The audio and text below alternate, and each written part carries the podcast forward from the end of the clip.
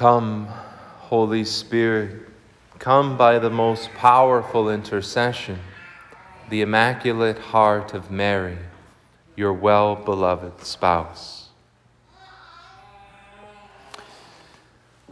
What if there was a formula for peace in the home, peace in the family, peace in marriages, peace between parents and children? Peace between spouses. I think most people would want to know what that is. Well, there's good news because there is one.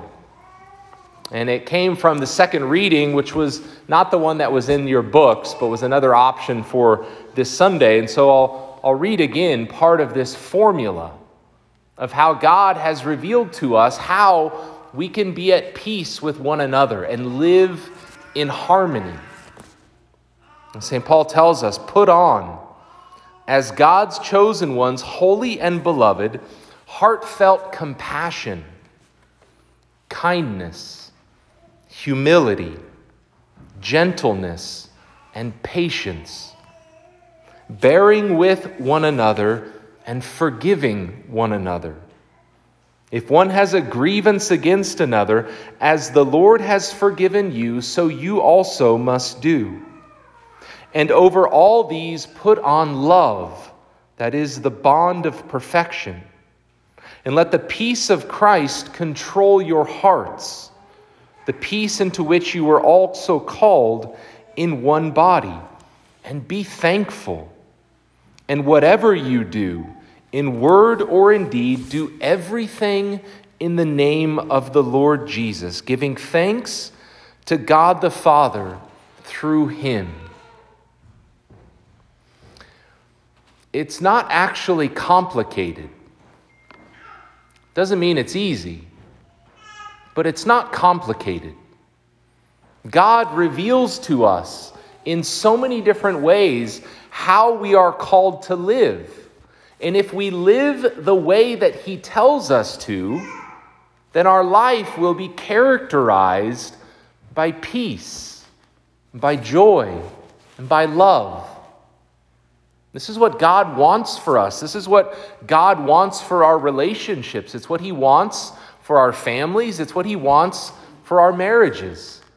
He wants us to experience His peace.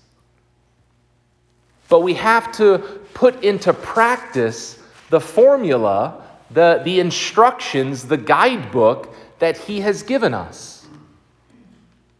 We have to strive daily especially in the home, to practice compassion, kindness, humility, gentleness, patience, bearing with one another, with forgiveness, with gratitude, with love, striving to live our life for the, the Lord Jesus in His name. This is how we can experience more and more of the Lord's blessings in our homes. This is how we are called to imitate the, the family that we honor and celebrate today, the Holy Family. This was how they lived. This is how we're called to live. And yes, it's difficult, but it is not impossible. But we have to want to. We have to be willing each day, especially to humble ourselves and to recognize all of the different ways in which we are the problem. It's very easy for us to blame the other, it's their fault.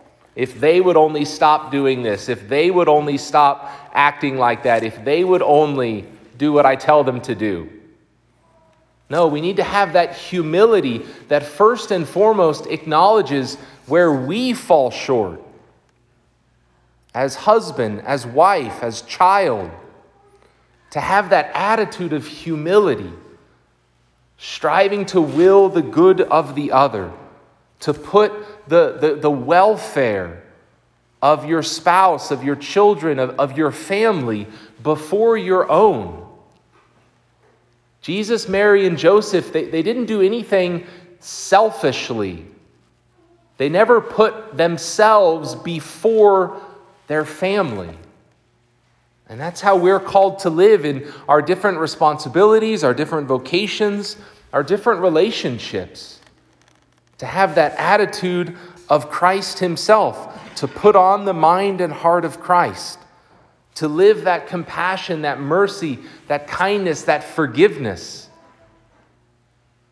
We can't do it for someone else, we can only do it for ourselves but we can do it for ourselves.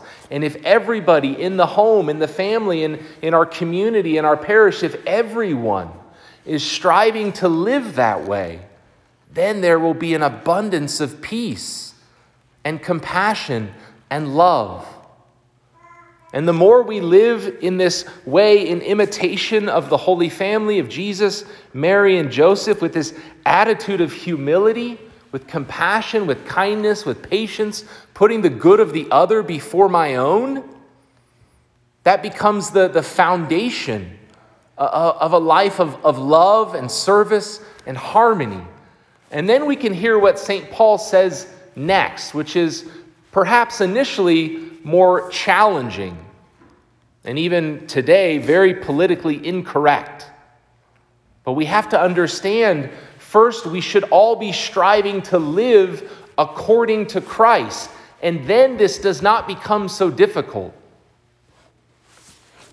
Wives, be subordinate to your husbands, as is proper in the Lord. Husbands, love your wives and avoid any bitterness toward them. Children, obey your parents in everything for this is pleasing to the Lord. Fathers, do not provoke your children so that they may not become discouraged. Everyone in the family has their own proper responsibility to submit to what's best for the family, each in a unique way husbands, wives, children, parents, each called to, to die to themselves and to will the good of the family above their own, then it's not about me. It's not about what I want. It's not about my opinion or my preference or, or my desire. No, it's about how can I love and serve and put what is best for the other before myself. We're all called to obey one another in love as the Lord has commanded us. And we can see that played out and lived out in the Holy Family. Mary and Jesus, the two members that were sinless, that were perfect, one of them a divine person, both in humility obeying St. Joseph, allowing him to lead and protect and provide for them. Joseph loving his wife and his son with, with generosity, with selflessness, with sacrifice. And Jesus himself, the Son of God, obeying his human parents in all things. This is the model that God has given us for the family and how there can be an abundance of, of love and peace and harmony. It's not easy, it requires a lot of effort and a lot of grace, it requires a lot of prayer, the sacraments, the grace of God to, to transform us, to sanctify us. It's not easy, but it's also not impossible. If we truly desire to live our vocation the way that God has revealed He wants us to, and if we're willing to put forth that prayer, that effort, that sacrifice, and that humility, then God will truly help us grow in these virtues that make family life a source of enormous blessing. This is what God desires for us all. This is what He desires for all of our families. That we would strive to look to the Holy Family as the model, the inspiration, to, to seek their guidance and intercession, to strive to imitate them, to put on these virtues so that we can live our lives in the way that Christ wants us to, striving to do all things in His name for His glory and giving thanks to God the Father through Him.